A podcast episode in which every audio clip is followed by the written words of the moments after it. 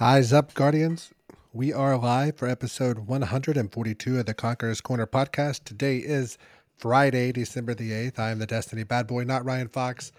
And I am here with my fire team, who all of you CCBs know by now. Jared.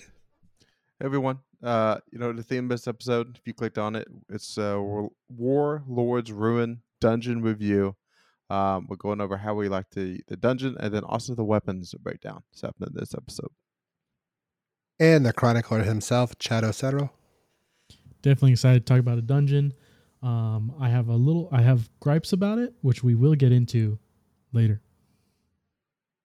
And don't forget, if you are watching us on YouTube, that you can take us on the road via Spotify, iTunes, and other podcast services. Make sure you subscribe, unsubscribe, resubscribe, click the bell, turn on notifications, yada, yada, yada. Follow us on Twitter at DestinyCCPod. Send us spongy friend requests so we can play video games together, including the Warlords Ruin Dungeon. We do have a TWID. We had Video Game Awards. We had a special report from IGN. So a lot to discuss this week. But before we get into that, let's listen to the intro music, which is brought to you by everybody's favorite Link, who you can find on Twitter at LinkOfTimeG.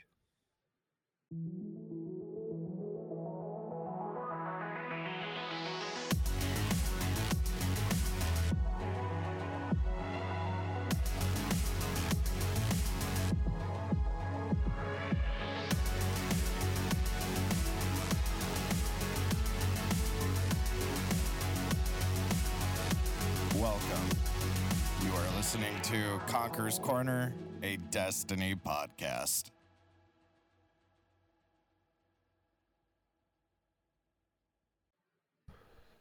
Wow, Link. Awesome job. Thank you. Jared? All right, everyone. The TWID is starting off talking about the Dawning preview. Not too much is changing here from Dawning in the past. It's a pretty, the same ritual that you normally go through. You're going to have to kill certain enemies and complete some activities to get ingredients to bake cookies and then essence to bake the cookies with in the oven that you get from Eva Levante in the tower. By baking cookies, usually you can go turn those in for rewards at somehow after you've given them to the recipients. So everybody remember those burnt edges? You gave all those to the Quiptark back in the day. But I don't know, this you can pick your favorite character and keep shoving cookies down their throat for the entire 3 weeks. When you go to collect some rewards, there's Donning Memento to go chase. There's Donning weapons. It's probably the two main things going on there. Another thing with the Donning is stasis snowballs to throw around and make people slow, enemies slow. And a Eververse armor set along with a ghost, maybe a ship. But yeah. And that's the Donning event. Shader looked pretty cool on the weapons. Did you see any of that floating on Twitter? I didn't see on Twitter. I just seen what was going on with the BXR and the TWID. Gotcha. Yeah, there's some pictures of I don't think it might actually be a memento, like a weapon memento. It looks pretty rad. Like, you know how if you get the memento to level 30, you get the special shader? I think it's one of those situations, but it looks nice. It seems to be a trend now with these seasonal events that they put memento in there. The last two events, we've gotten that. So I think later this very long season, almost 5-month season, we'll be getting Guardian games. So probably we'll have a memento going along with that. Now, there is a new Donning weapon, and it is a arc glaive. Too bad it wasn't a stasis glaive, because I think at that point that people probably would have been chasing it. But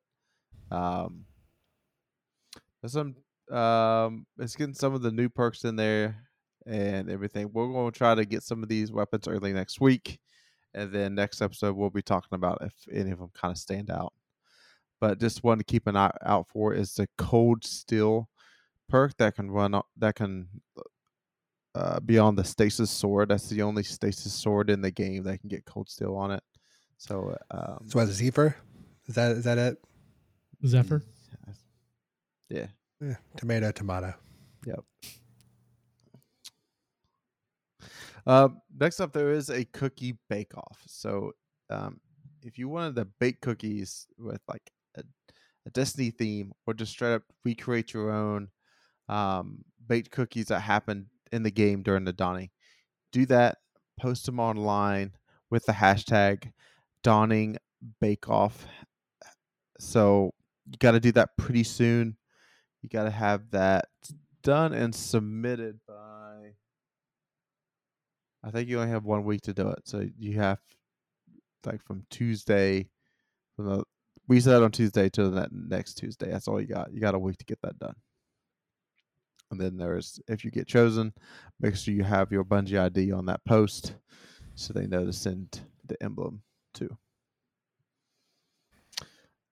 There's no way they'd get my Bungie ID right. As long as it is and everything, at signs, and I'd be in big trouble. Yeah.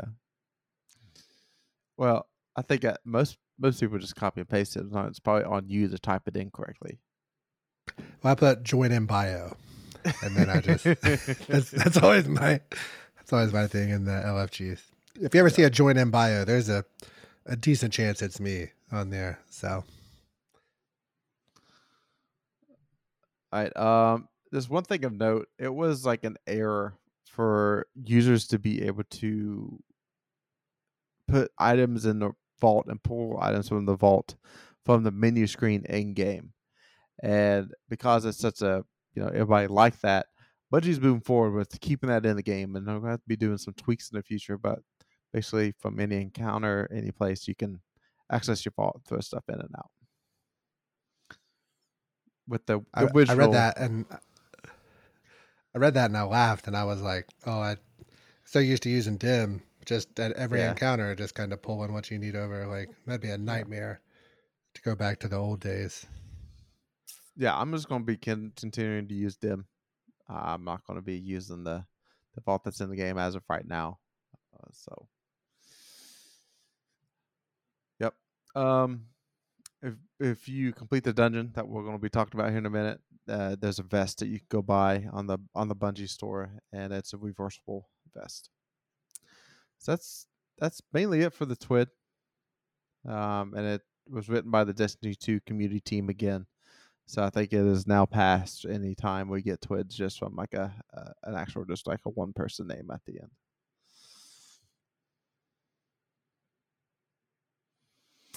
All right. It's time to move on to Warlords Ruin review. Chad, is this on EDZ or the Console? EDZ. There we go. You load in, you kind of spawn on the side of a mountain that's snowy, and you're going to start going around and trying to find the platforms to go. You kind of following a red ribbon staked into the ground around the mountainside. Eventually you see some Scorn, and after you kill some of the Scorn, with only maybe just a couple minutes going across a rope bridge, and you see your first boss, which is just a complete unexpected, like, wow. Usually you go, it's very welcoming. Yeah, it goes to the deep. You got to do something 4 times in a row, long traversal, and then you finally see the boss. And first boss encounter. It made me go in solo a couple times this weekend just to do some attempts on the first boss, because it takes you, if you just run for it, it takes you 2 to 3 minutes to get there. Just running. Running past all the enemies, just running, because there's some jumping, and the jumping takes, a little bit, but like you can get to that first boss in 2 minutes. and then, you know, start trying to kill it. So it's like, it's not a big deal. I might actually change Ryan's dungeon because I want to see if he can actually complete this one. Cause it'd be really cool if he could get it solo done. Cause Ghost of the Deep, he's just going to be stuck. That first encounter's a nightmare. Yeah. I'm gonna, first of all, I am a little offended that you don't think I could do it if I wanted to do it. I just have zero desire to do it. But you're talking to a guy that used to grind our Japanese role-playing games as a child. If there's one thing I can do, it's grind something in for hours. Like, I'm not proud of that skill. I try not to fall into those traps. But, you know, I did used to have all those characters to level 99 before I beat the game and kill all the special bosses. So, but I honestly, I was actually going to bring that up to you in the Gambling Corner section, as if we could maybe, if we up the attempts, change the dungeon, go to like, I have to do like 50 attempts if we change the dungeon. So I don't have to do Ghost to the Deep because I that is just, that's not a fun time. No, that opening counter is a nightmare. But we could talk about that off stream here, but sounds good. Now going into that first boss, it's really there to teach you the mechanic where he drops a Taken lantern because he's a Scorn captain, and they have those lanterns that they use to, one pulls you in, one makes them immune, and another one just spits fire. So he drops this lantern that's Taken, and so it looks weird. You know, you see a lantern and immediately you start shooting at it, and that doesn't do anything, and you stand next to it, start shooting stuff, and I guess I can't remember which one of us figured out, maybe we like got right up in its business and was shooting it with a gun and trying to make it go away, and then it changed. I don't remember which one of us noticed that it changed, but we did. So the mechanic there is simply, if you stand within the radius of the lantern for long enough, it changes into an Ahamkara bone, and it glows blue instead of that Taken black and white. Now, once the imminent wish timer runs out, if you have at least one of the lanterns as a wish or as the bones, you go into DPS. If you have both of the lanterns as the bones, then you actually get an extended DPS phase from our testing. I'm not sure if that's fully solid, but that seems about right. And then you just lay into the boss. Lots of people are doing some swords. People are doing rockets with a Gjallarhorn on the team. I don't think we have a solid strat yet. We've only done it now, I think, twice as a group, the three of us. Maybe. I know that Jared and I think. But it's a really forgiving fight. Teaches you the mechanic because the DPS phase is short enough that you're going to do it at least twice, two or three times for a typical boss run if you're really smooth. But it teaches you that mechanic and it really ingrains it into you. Now, once you kill the boss, you'll notice that you get the clear, and all of a sudden a big old Taken Ahamkara servitor boy pops up in the distance, and then you get zooped out and teleported into the prison. The prison was, I want to say it was a solid 10 minutes of our run that first time, maybe 10, 15 of us just looking around, trying to figure out what's going on, trying to find tips. We figured out that you could shoot something and activate it and it moved clockwise. And if you shot it again a couple times, counterclockwise. And then we found a lever after that. And I was in the one cage where you are directly across from the lever, so I don't have anything to look at. But eventually, Mr. Not Ryan and Jared figured out that they have a skeleton that has hash marks, like scratched into the ground next to it. And that tells you how many you want to be rotating clockwise or counterclockwise out of the 6. And then once you get the correct, like say, it wants 4 going clockwise and 2 going counter. Once you get the little doodlies move in that direction, you shoot that lever and the gates will open, and then you'll be able to get the chest because it's literally sitting there staring you in the face the whole time. You get out of the jail cell, and then you pick up your loot, and then you move on. Oof. What did you think of that part the first time? I think it was clever enough that it was interesting, and once you know what's going on, it'll be fast, which it is. Now it's like maybe a minute where you're like, okay, I got 5 hash marks on my guy. It's like, okay, we'll shoot him, try to make him work, and then try it the other way if you get it wrong, and then you're done.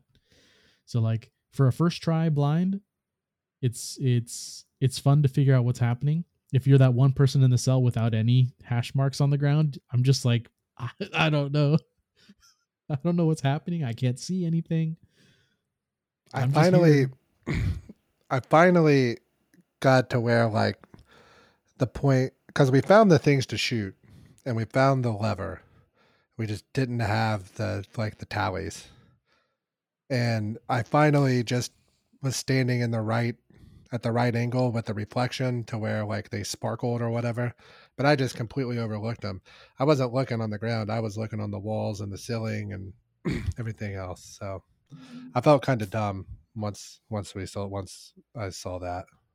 Yeah. So like my ruin like had just one tally mark on it. So I literally I looked at it just like, oh, that's just part of the design. They made it look that way. Like it's just a shiny part on a tablet. But yeah. Now after you break out of prison, this is like the longest traversal between encounters, is probably this one, going from 1 to 2. And you know, there is booby trapped chess. You have to watch if it's got like a blue glow to it before you get up close to it, that means it's a trap.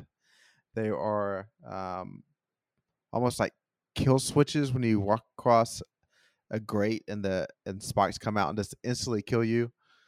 You make a wrong turn. They'll spawn like 3 to 5. Chad, help me with the name of those lantern guys that come slam. Oh gosh, I don't know their name either, but it's the guys with the freezing lanterns, so that when they slam, it creates a stasis trail that freezes you. Yeah, yeah. It starts with an S, doesn't it? It don't matter.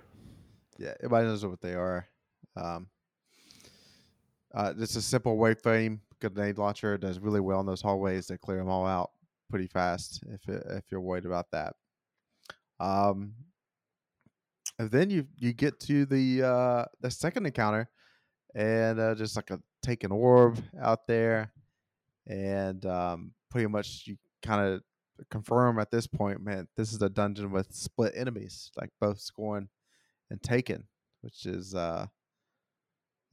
it's a little bit it's not like completely fresh air, but it's, you open up a window and it's definitely something different to play out in the encounter. So you end up fighting a huge Taken org, and a lot before you get there, that same thing.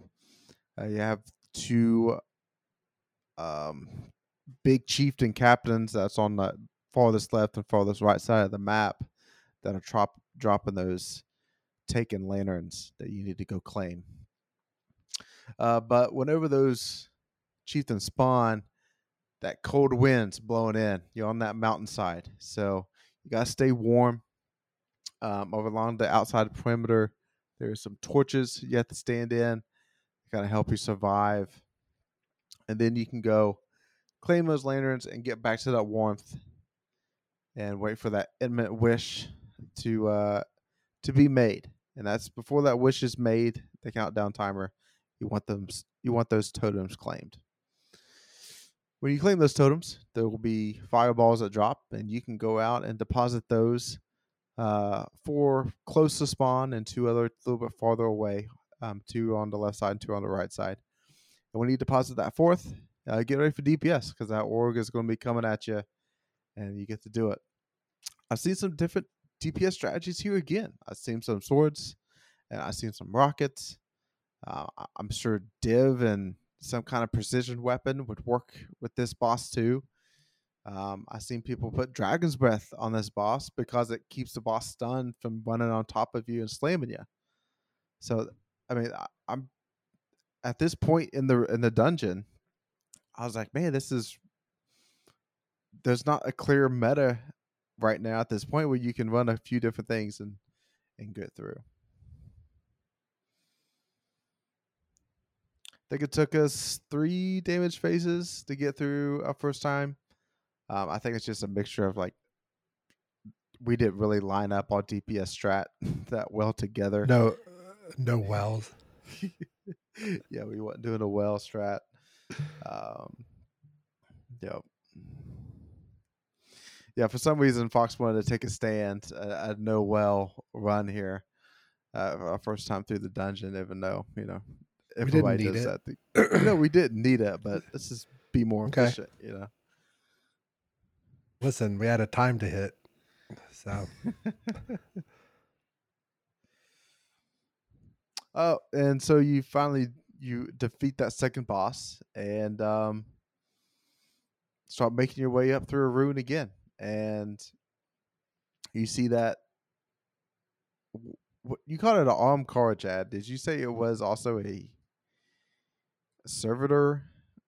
It's like a servitor that's being used by the Ahamkara, kind of like at the end of Forsaken. Spoilers. The meatball. But it's the same thing, like a giant servitor that Riven was using, but this time it's a giant servitor that Hefend is using, which is the Ahamkara at the end. Yeah, so again, more traps here, you know, mainly just random chests. There's one point in that you're going through between encounters 2 and 3, and there is probably 8 chests in front of you, and only one of them contains loot, and the other 7 are traps. So just be careful what you choose. I picked the other 7.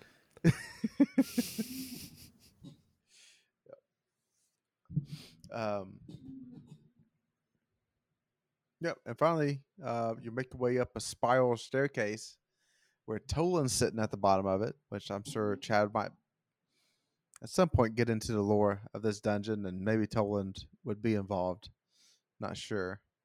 But there's stuff to unlock along the way, and hopefully these next coming weeks we'll get it all unlocked and probably get some additional dialogue that we're going to talk about. You get to that final boss, and it's, you know, pretty much the same mechanic there, right, Chad? Yeah, pretty much. So that final boss, the additional mechanic that they add is they have the take the Scorn captains with the lanterns, the ones that just come up and try to smash you to bits with their lanterns. But instead, you get afflicted with a curse or a hex, and you have to punch melee the captain in order to give them the hex. Now the hex is on a timer counting down. While you're playing hot potato with the captains, you're also trying to light the lanterns to get the Ahamkara bones to get those lanterns to change. But you're playing hot potato, and once that timer runs out, if you have it, you die. But if the captains have it, they disappear at the end of the phase anyway. So you have to give it to them and stay away long enough that they can't tag you, and give it back to you so you don't die. And then after that happens, you have I think it's another 5 seconds before DPS starts, and then DPS starts. Now the first phase, you do some damage to the boss. I think it gives you, if you get all 3 of the lanterns, it gives you 15 seconds. And then the boss moves to the next area, a little bit higher up, over to the right. You're moving counterclockwise in this arena. So you move into the next area, and it starts all over again. A bunch of scions pop up. You kill them. You wipe out the eyes that the boss has. And then 2 giant captains spawn in. They do their whole lantern thing. You kill them. Play hot potato with the lantern boys, and then DPS starts again, and then the boss moves one more time to third area platform, and then after you go through that whole phase all over again, you go into a final DPS where you have 3 upper plates in a ring, and then you can jump on a plate, do damage, And then from what I've seen, I think is if the eyes all, it has a timer, but if all the eyes spawn in, the boss moves, the platform gets taken. So you start taking damage on the platform and you have to run away to go to each next platform. Now that damage phase lasts for a long time. And then once that's done, once all three platforms are taken, you get teleported back to the first area and it starts all over. Now from all basically 6 of those damage phases, you can do, a good team. If it's really, really in there, you could do half the damage. Once you get through and you get to final stand, the boss will teleport you back to the very top of that staircase area, that staircase coming up. And then there's just a flat surface where you jump down into the arena. You get teleported onto that facing the opposite direction. And you have final stand. Eyes are spawning in. You're shooting at the boss. But final stand actually doesn't have a timer on this boss. You can run away. And you can run to the opposite side of the map, pull out a wish ender, and just plank away at the boss if you don't want to be if you guys are having survivability issues. But I played with a couple of guys who on our first try got to the final stand, or not on our first try, but the first time we got to final stand, even though the boss is right there, we had 2 Solar Titans and enough ignitions going on that the eyes were not spawning in, and we just wiped out the boss. So it wasn't an issue. Ignitions can spread to the eyes and it just blows them up, and it's amazing. I was using Dragon's Breath, so that was definitely helping. But we were using rockets. I was using a Dragon's Breath because of the ignitions. I was using Solar Titan with the ignition build, and we were having a really fun time because I was teaching these guys the mechanics. And then I think for the 3 of us, we're using Gjallarhorn and then 2 legendary rockets, right, for damage, or were we doing something else? I think that was it because we were just kind of riding rockets from the first boss on. Yeah, so, our first run lasted like an hour. 1 hour 34. Yeah, so first dungeon go at it. That's a good time. I feel like running this dungeon it's not a big time commitment. Like goes to the deep. I feel like a good squad can get through this, 40 minutes.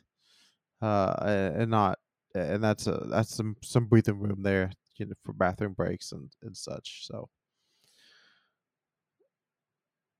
the loot is okay. We're gonna break down the loot in the weapons breakdown, but I think, before we move on, we gotta give a grade to this dungeon, and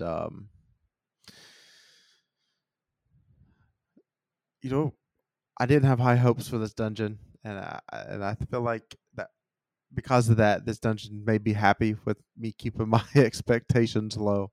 And 3 boss encounters, short time traversing between the encounters, and some extra stuff to go collect. There's some doors you have to be able to unlock. The more you complete the dungeon, you'll be able to unlock more of the doors and collect some bones. And haven't got the exotic yet, so I definitely want to get back in and play some more. So I'm giving this dungeon an A-. Like there's very little they could do to make a better dungeon. So my biggest complaint is like those stupid spike booby traps. Like in that like one traversal area, if it was a 5-second respawn timer instead of what is it like 25 or something kind of long, right? Yeah, 40 maybe. 45. It's 45 seconds if you die. Yeah, if that was like a 5-second respawn timer, it would it would be funny as opposed to annoying. So I would say B+, A-. That's kind of where I was thinking as well, because I do like the aesthetics, and the boss fights were pretty fun. I would definitely go A- on this one. There's very little I think they could do to make it a lot better. There's no such thing in my book for a perfect dungeon. So A is probably as high as I'll ever get. But A-, it's right there.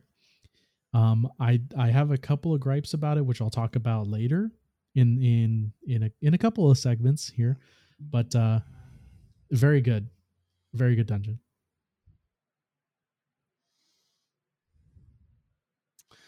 All right, there's our review of Warlords Ruin. We're more than happy to play with any wall and play through it. We're going to have some solo runs coming up here.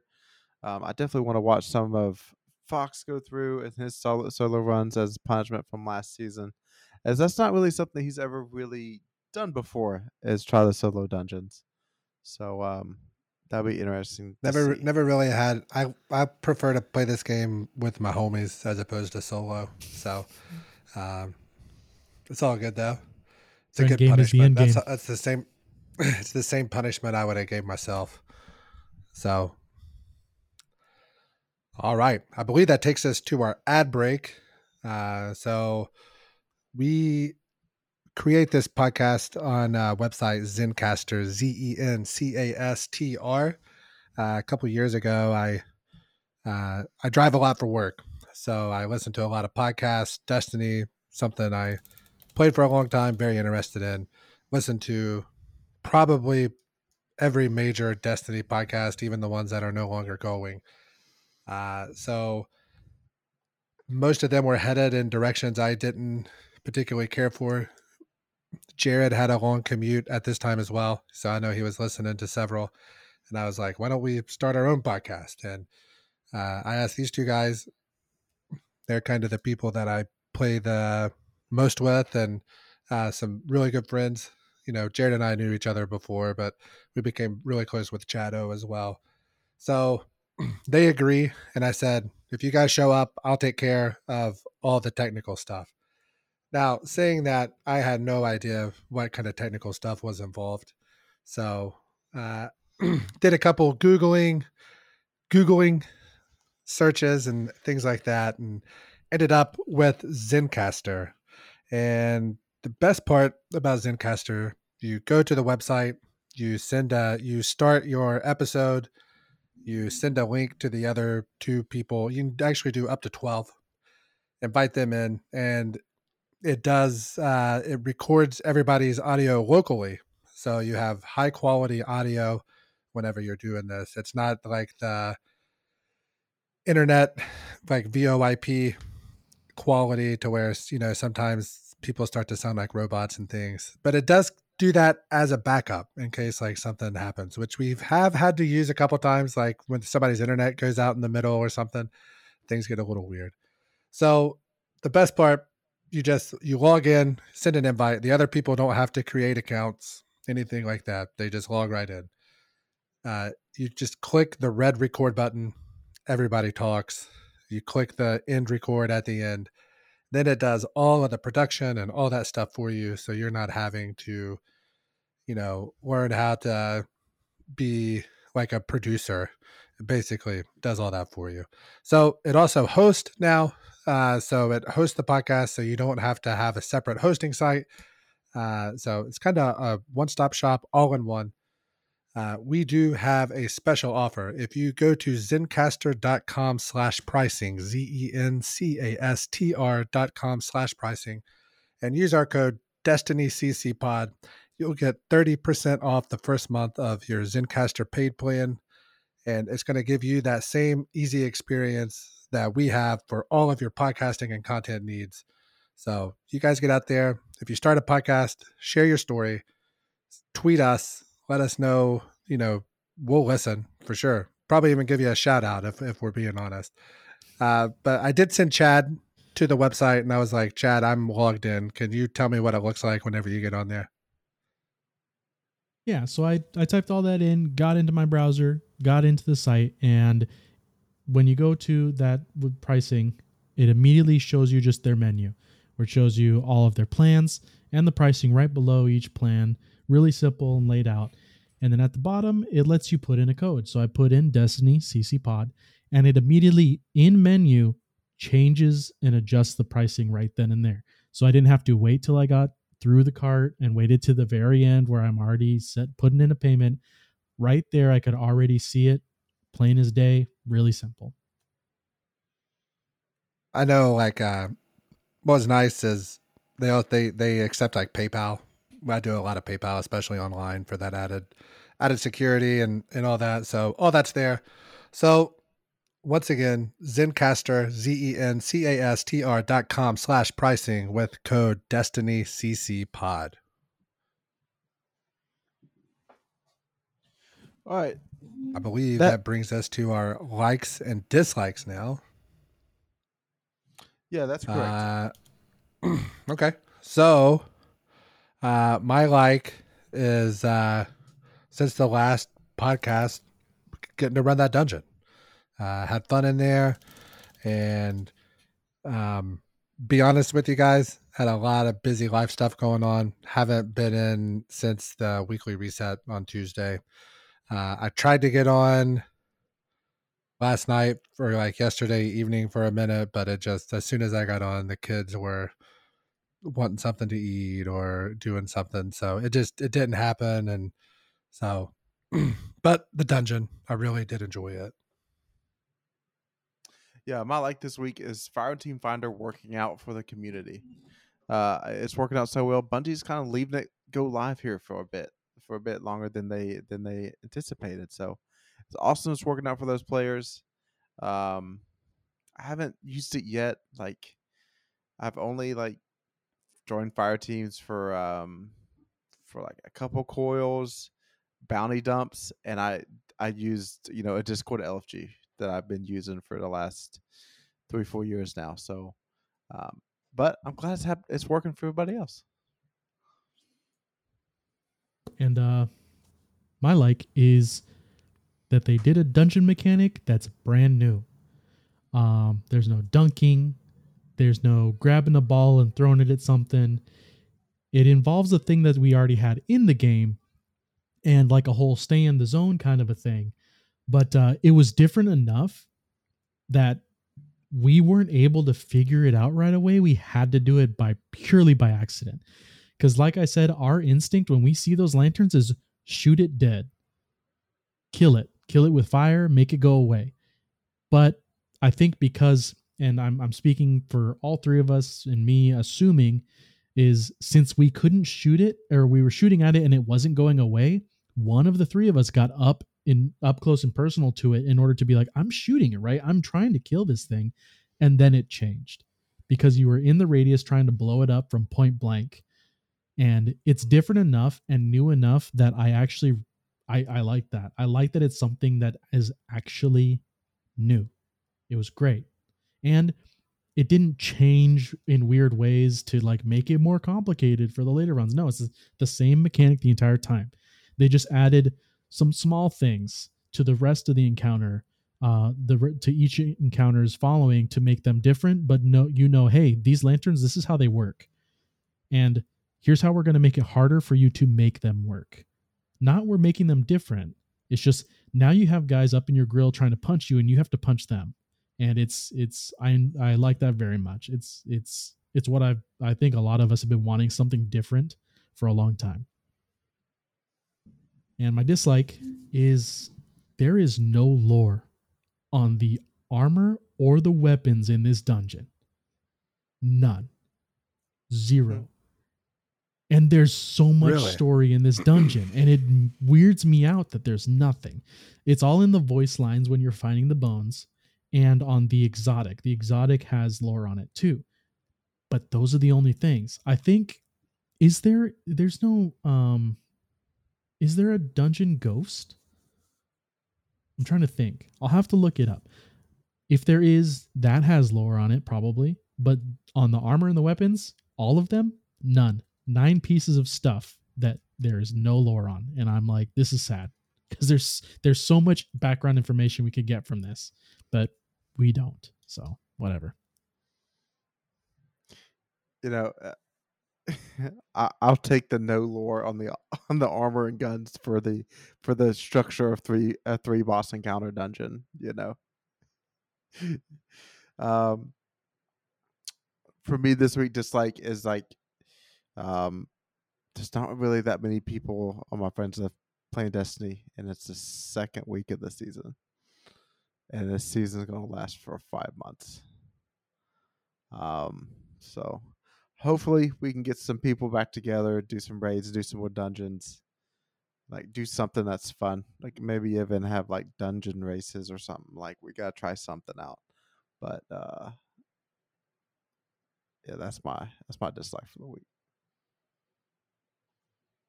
week. My dislike was that there was no Final Shape trailer or Bungie anything at the Game Awards last night. Usually we do get a little something there, but we were not blessed by Jeff Keighley to get that last night. So fingers crossed we'll hear. I don't really know the next time that they would show. Like they don't do E3 anymore, so it's gonna have to be like their, because usually they kind of do that thing where they like drop a trailer and something, and then like they do their own showcase that's like a BiDoc that they kind of expound more upon it. But I don't really know any other than it. Well, I guess it'd be like a Sony, like a state of play thing. I guess they could do it there. Which I guess they're supposed to have a pretty big one in January. So we might see something in January, Final Shape related.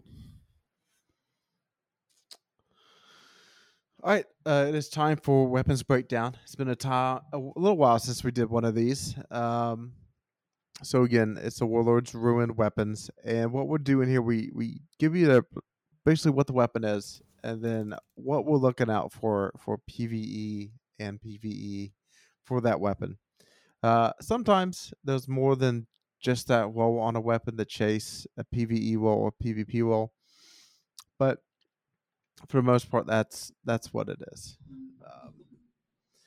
So the exotic is called Buried Bloodline, and it's a void sidearm that fires tracking bolts. And when you land the tracking bolts, it leeches health from the target.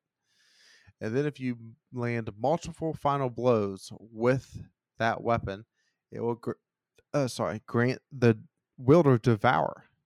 So it's a pretty good void weapon. It's going to include a void verb to go along with some builds. And actually, it's a way to grant Devour when you're not on void with some of these other subclasses. Interesting.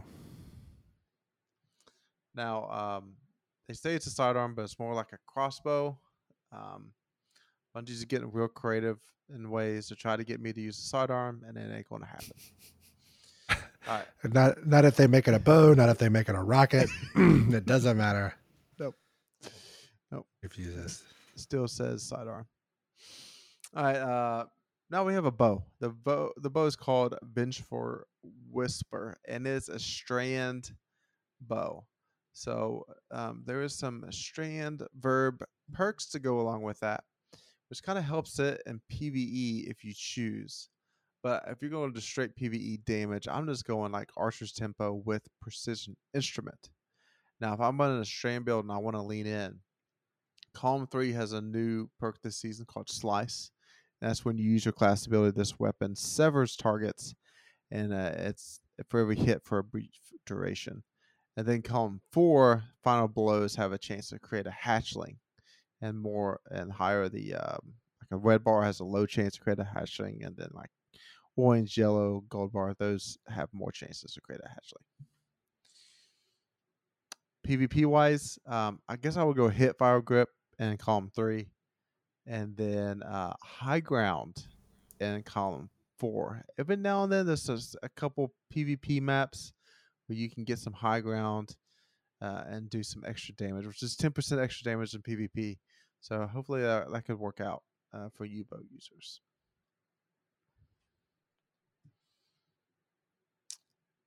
All right, next up's a sidearm. And again, Bungie's getting real creative. and trying to convince me to use the sidearm, because this sidearm is a special weapon sidearm and it is a rocket assisted frame sidearm. So that's going to shoot rockets out, and this is and it's arc. So we got a new perk here in column 3. It is called Beacon Rounds. And final blows with this weapon grants you projectile tracking and dealing further damage, extends this duration, which will pair great with Volt Shot in column 4. Get one kill, reload. Those rockets are tracking, and Jolt Shot is going, Volt Shot. So that makes sense PvE wise, and it sounds like a decent ad clear special weapon in that slot. PvP wise, I guess I would go Impulse to Amplifier with Adrigo. Adagio, sorry. I don't know what else you're running in column 4 there for PvP. Maybe Deconstruct. I was trying to look at it as well, but nothing looked great. I mean, Deconstruct to break down Titan barriers faster. Yeah, that's pretty situational. Yeah. But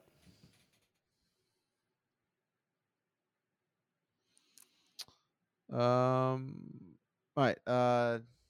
Next up is Niam's Lance, which is a strand sniper rifle, and it's a rapid fire frame. Rapid fire frames is usually really good in PvE. Usually the adaptive frames and the aggressive frames are a little bit better on PvP. So PvE wise, in column 3 is Reconstruction. That's pretty much a no-brainer. It's a little bit slower auto-loading holster, but it also will overflow the magazine like overflow does. So I like that a lot in column 3 for PvE. Column 4, I think there's mainly 2 here to look at. One of them is Slice, of course, because you're severing the target, and that helps ramp up some damage. And then Precision Instrument, the more rapid fire hits that you get that does critical damage, it ramps up the damage of that. So, of course, that pairs really well with Reconstruction. PvP, just don't use this sniper rifle on PvP. Elemental Capacitor is in column 3, but rapid fire frames they ain't it. And then finally, I know they used to not like one shot like people out of super and stuff too. Is it still a 2-shot? Yeah, you gotta get 2 headshots. That's ridiculous. Yeah. I cannot believe that. This doesn't make sense. Finally, Dragon Cult Sickle, which is a caster frame strand sword. So, of course, you got some strand verb perks. You have Slice in column 3 and Hatchling in column 4. So it's not a terrible combination there if you're just leaning in the strand. Also in column 3 you have Unrelenting Demolitionist. I think those 2 are you can make a build work with that. Also in column 4 you have Whirlwind Blade, which is just a classic sword perk that does extra damage. You got Surrounded, and then you also have Golden Tricorn.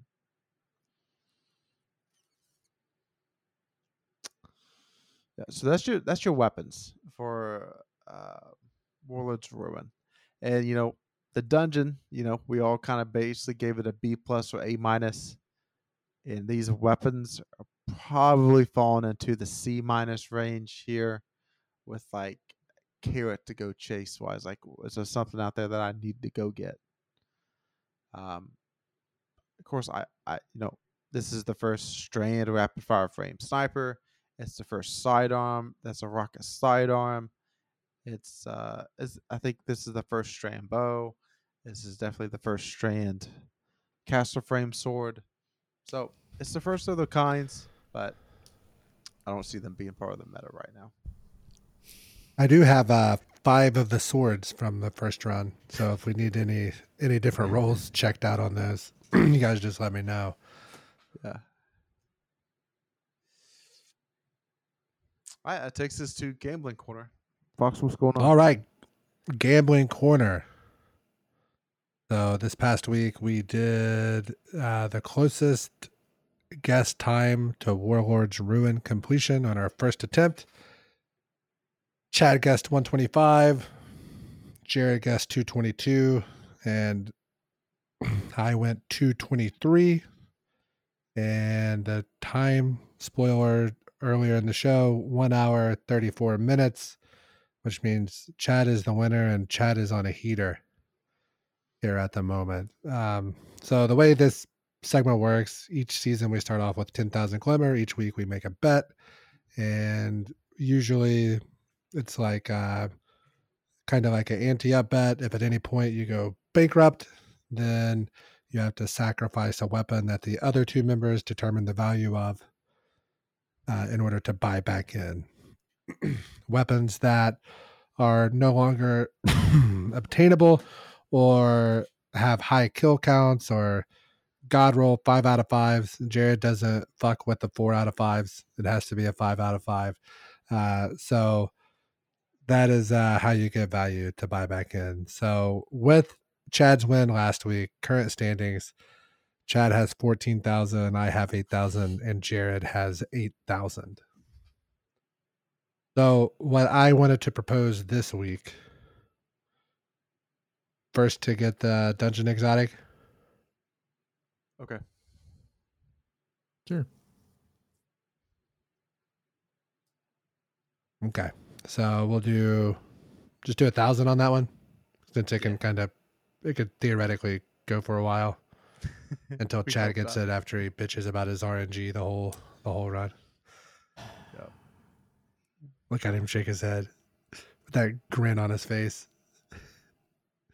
Didn't you get the whole armor set that last run?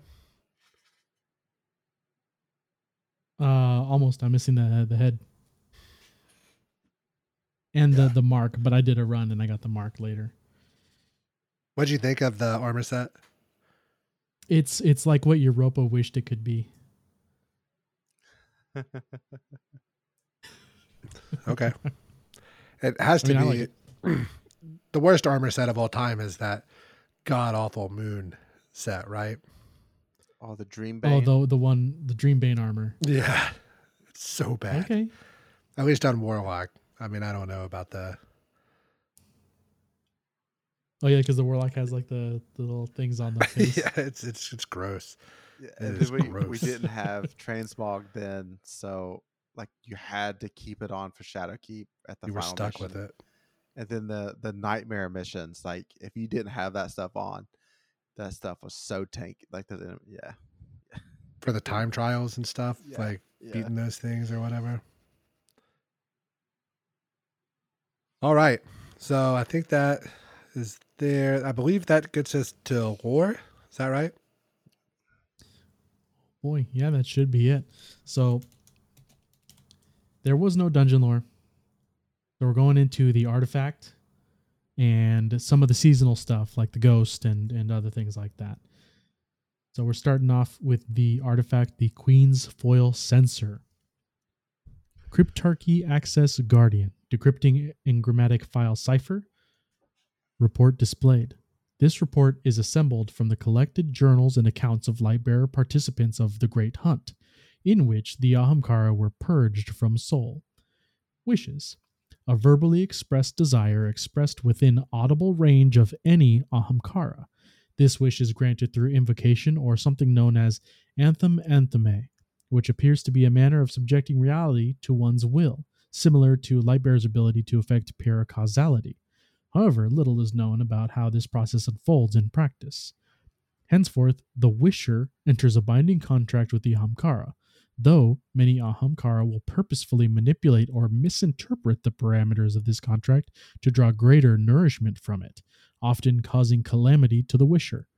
Light bearers are expected to refrain from expressing wants or desires in the presence of an Ahamkara. Verified. Ahamkara bones somehow retain intelligence, sentience, and a manner of speech yet to be defined post-mortem. It is surmised that an Ahamkara's corporeal body is not its true form, but a representation. Ahamkara feed by granting wishes. These beings possess an innate ability to alter reality and consume the quantum chaos that results from such an act. This is theorized to allow them to transcend reality. Above information regarding altering reality supported by data confirming species-wide capability to shift form into a wide variety of living and inanimate structures. Wishes, while seemingly less potent and more difficult to initiate, are still able to be granted from Ahamkara bones. Ahamkara are not solitary creatures. Many adults patrol vast distances across Sol alone, but their territories overlap and disputes are rare. While Ahamkara do not typically hunt in packs, there have been sightings of hunting pairs. In fact, they do not appear to prey on each other at all. In one report, 12 Ahamkara on Venus had congregated at a nexus of their territories without conflict. Unverified. 3 reports from Old Russian claim Ahamkara wielded the light. This has never been confirmed. 7 Ahamkara that evaded and slew their light-bearer pursuers and are still unaccounted for. This report is believed to be an error in its totality. Now moving on to the ghost shell, the Wormguard shell. Do you understand what you've done? Vowing to free Riven's eggs, ensuring the next generation of Ahamkara will live and thrive and carry on her legacy. Do you have deep enough vision to foresee the consequences of your actions? All the players you've sent scrambling for their next move. I suspect not. You couldn't see one little wish without help. What else could you be missing, I wonder? It's your job to find out. So much power in the world, so much about to enter it. Makes one think about all the uses that power could be put to. I'm reminded of a hatchling in her first instar. Soft-shelled and squirming on the floor, thinking she's taking big steps. Those legs have some molting to do before they're ready. Bringing another power into the world, one you'll inevitably find yourself making bargains with. Really, my dear. A point of financial advice from a friend. There are only so many liens one can take out on a single property. The creditors always come calling eventually, if they haven't sold the debt to a collector.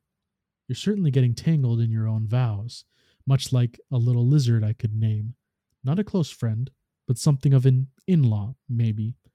My brother brings such interesting people into the family. Keep in mind that you made a promise, and heroes do keep their promises, don't they?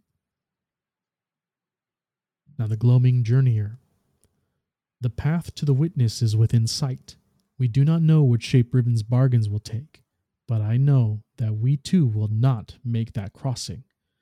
Drifter listened quietly as Eris spoke, her voice tense, the dark tendrils flowing thickly from beneath her bandage. I watch as those closest to me edge toward oblivion, Eris said, her hands restless in her lap. Ikora, Mara, I am unused to helplessness. She looked to Drifter, her mouth a tight line. When she spoke, it was a ragged breath. It's happening again. We will be alone at the end. Drifter stood after a quiet moment. Eris watched him curiously. He reached out and took her by the hand. She rose, following his silent urging. Then he put his arms around her. She tensed. He began to step away, unsure, but then her arms came up and she clung to him for a desperate moment. She felt the words in his chest as he spoke again. I remember what you said. I think about it more than I should these days. What did I say? That we'll live in the night if we have to. We do it for what comes after. Eris nodded and sighed.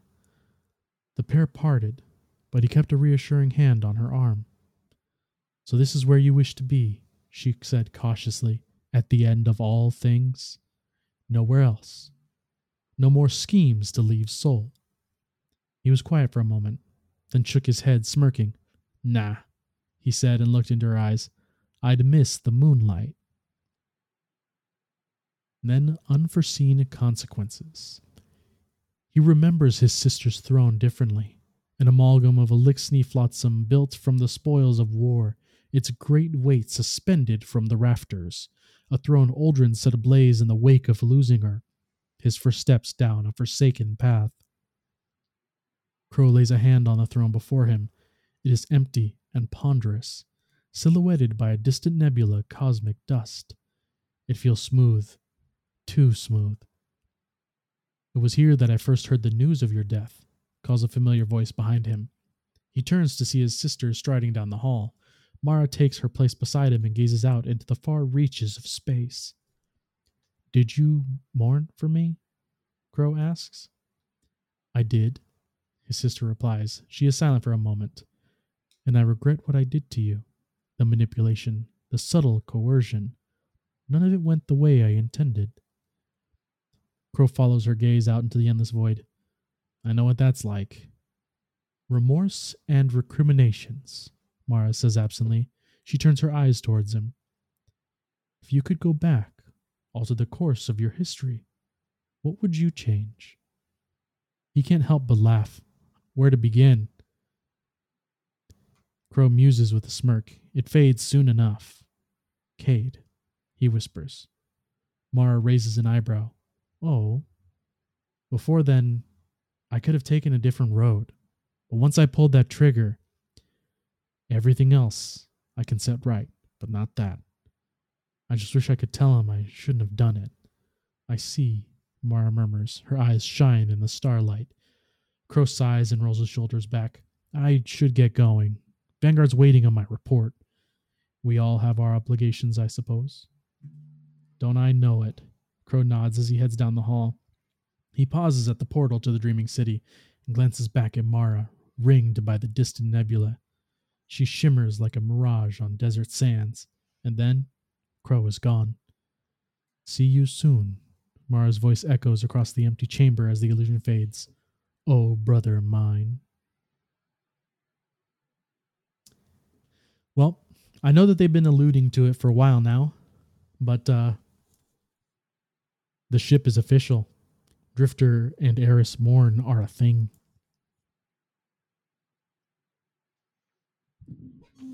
That's good. That's good. Gross. Drifter could do better than that. Oh, man. Dude. Rude moth woman. Dude, she was literally just a hive god. Like, what are you talking about? Do better. So she's a moth woman. She was literally just a hive god, wasn't she? This guy. Yeah. Drifter's smart enough to get himself in position. Drifter's all about surviving. He just, you know, he's trying to get himself on the right side. Yeah, it's not love. And she survived a hellmouth. Like, she knows how to survive too. Yeah, he's playing her. All right, that takes us to the mailbag.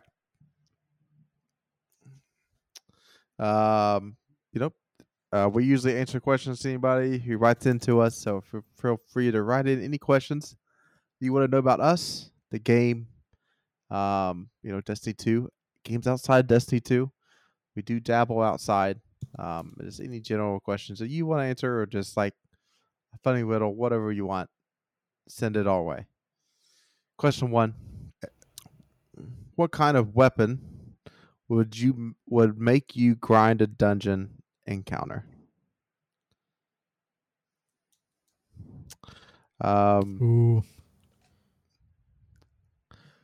For me, what comes to mind, a strand grenade launcher in that first slot.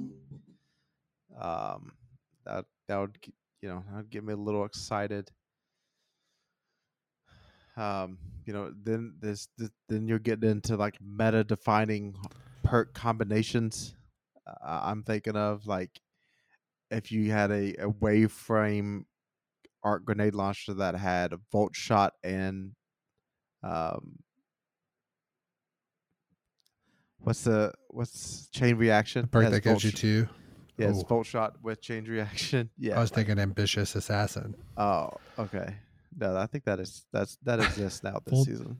Voltshot Ambitious. Well, yeah. So does Voltshot trigger? Because its thing is you get a kill and you reload and it activates Voltshot.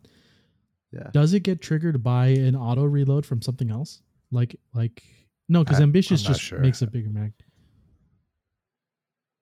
Yeah, I'd have to check because if that synergy works with Subsistence.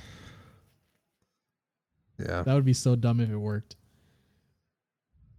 Was it Ayas Luna that was the one that came from the Grasp of Avarice boss? That hand cannon. Yeah, Stasis Hank, yeah. That's like the last one that I semi-grinded for from a dungeon encounter. Which I still use at times. Like if I'm just really loading into stasis for strikes or something dumb. And just kind of go through the whole strike and just absolutely freeze everything. Like if they ever put another mountaintop in the game, I would grind for that. Recluse. Yeah. Recluse was so good. Recluse was so good. I feel like I agree with all those things, but a heavy impact fusion. Like the high impact one.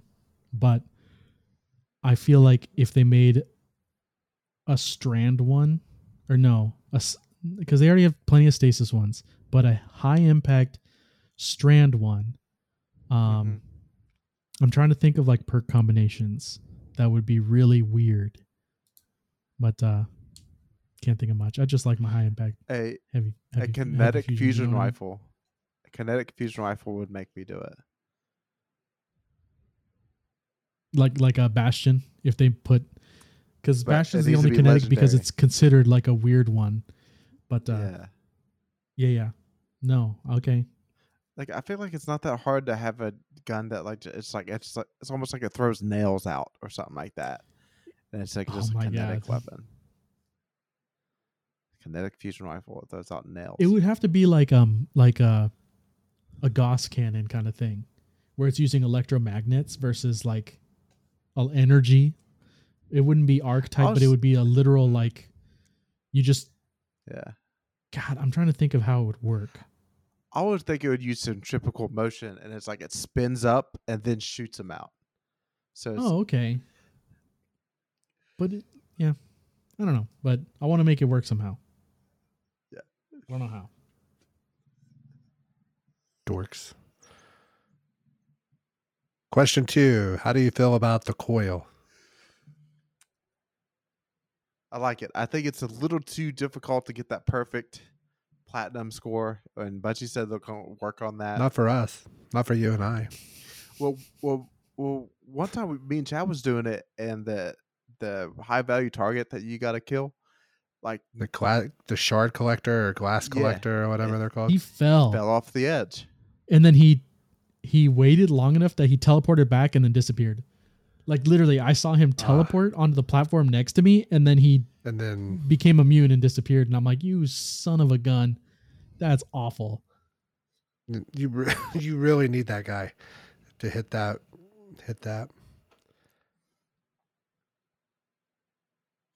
No, it's a great seasonal activity. I think it's the best one they've ever put out. Well, I think it could be. I think like most people is going to say the menagerie there. However, so if the score was lowered to like the same, what is it? 140 you need. So I think so. Yeah. So if it was like you needed 115. Whatever it is, instead of doing 4 rotations, 3 rotations. So instead of starting you with like 15 lives or 17 revives or whatever it is, drop that to like 9 or 10 and then make it to where like you need 3 rotations to get the score instead of 4. That's going to cut the time from like 45 to 50 minutes down to probably like 35 to 38, something like that, maybe even less. And it's going to feel a lot better. The amount of loot is incredible, especially if you have people that are shooting the bases and those things, and you get a lot of loot. And if they shortened it to like 3 to get the platinum, just whatever the thresholds they need to move back to, and then added a way to where you could target, even if it was like the Dreaming City weapons, like you only want Waking Vigil or whatever, or do something like that. Or if you could guarantee what your weapon was going to be at the end of the seasonal weapons, like your red border, or if you do and that's only on like the harder difficulty mode. I think they would have something that would be real nice. Like it's close. It's real close, especially for a first attempt. But I think it could be like something they could keep in the game and just change the loot in and out of. Yeah, so like I remember thinking back to Sundial. The thing I love most about Sundial is that you get to choose the 3 weapons. You get to choose the 3 weapons at the end that you wanted to focus on.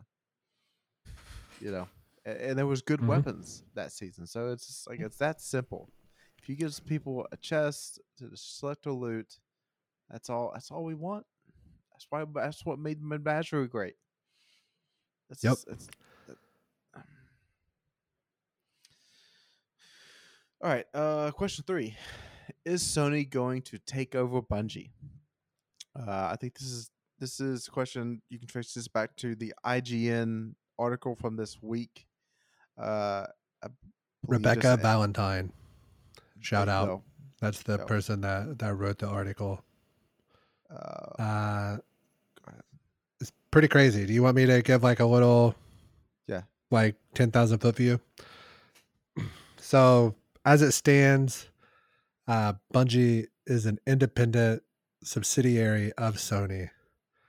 But since the takeover in July of 2022, the board of directors is split. So you have 2 people from Sony. You have Herman Holst, who is the PlayStation Studios head. You have the Sony Senior Vice President, Eric Lempel. Then you have Bungie co-founder Jason Jones, Bungie Chief Technology Officer Luis Villegas. I probably butchered that, but I did my best. And then you have Bungie CEO Pete Parsons. So Pete Parsons and Jason Jones, remember the history of Bungie. Those are some familiar names. They've been around for a while, the whole time, pretty well. And Parsons, who's Bungie CEO, serves as the tiebreaker vote. So you have 3 Bungie people, 2 Sony people. However, part of the agreement was that if Bungie does not make their revenue goals for extended amount of time, which nothing is like specific, that essentially the board gets dissolved and Sony gets to take everything over. Yikes.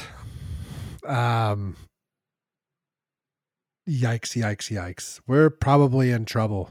I tend to think that they're not going to meet revenue goals. That they already had to push Final Shape back, so that's 3 more months. And then, like, the community sentiment is so low at the moment, you know. So what my biggest fear is, if I'm being 100% honest, is that whenever Sony, if the board dissolves, Sony takes over, or is like Marathon in these games, are they going to be multi-platform, or are they going to be Sony exclusives? Yeah, that's probably the scariest. That's the only reason I care. Yeah, that's probably the scariest situation. I kind of push back on like just overall like. I mean, apparently, whoever's been in charge of Bungie this last, a few handful of years, has made some bad decisions. And absolutely, you can probably trace that back to. Those higher ups that's answering directly to the board or the board itself. So, yep. Sony does make some pretty popular games that people love and buy every year when they come out, even though they don't change hardly anything about mechanics wise of the game, but just give them new bosses to go kill. or new cutscenes. Yeah, I know, and they say that that was a reason behind a lot of those layoffs that happened, was basically they have to cut cost down.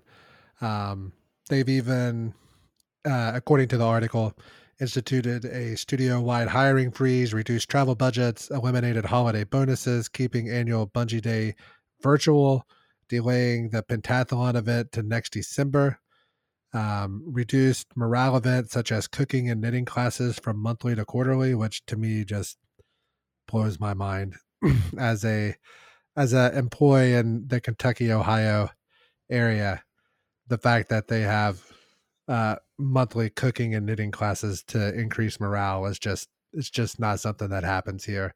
So I don't really feel bad for them going from monthly to quarterly. We get pizza. That's what we get is a pizza party. So they also paused or fully ended benefits like annual employee compensation adjustments to meet market rates, the new hire lunch program, employee donation matching, peer recognition, gift cards for birthdays, no bonuses. And then, I don't know, like, doesn't sound like things are going super great at Bungie at the moment. Mm-hmm. And the only reason I care, like, I'm sure it doesn't take a genius to figure out that there are clearly people 1 to 2 rungs higher up at Bungie than they should be, based upon some of the things that have leaked out. But I'm not going to buy a PlayStation to play their games. Like, that's kind of where I draw the line. So that's the only reason that I really care. I don't, because I love Bungie. I've played their game since the Halo 1. I'm not going to buy a PlayStation to do it. So that's my biggest fear.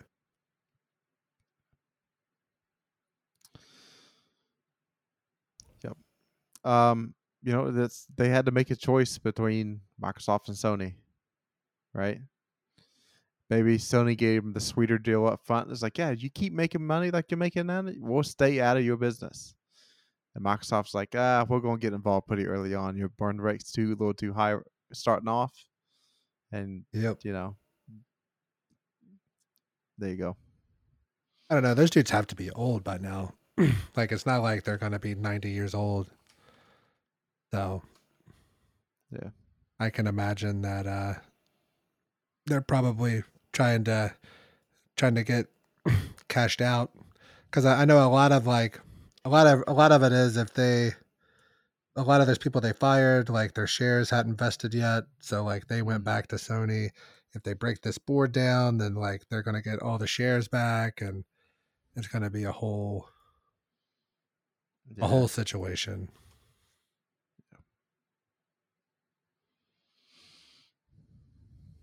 Is it time to pick numbers?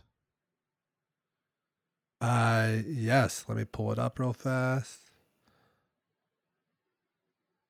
Random number generator. I'm going to go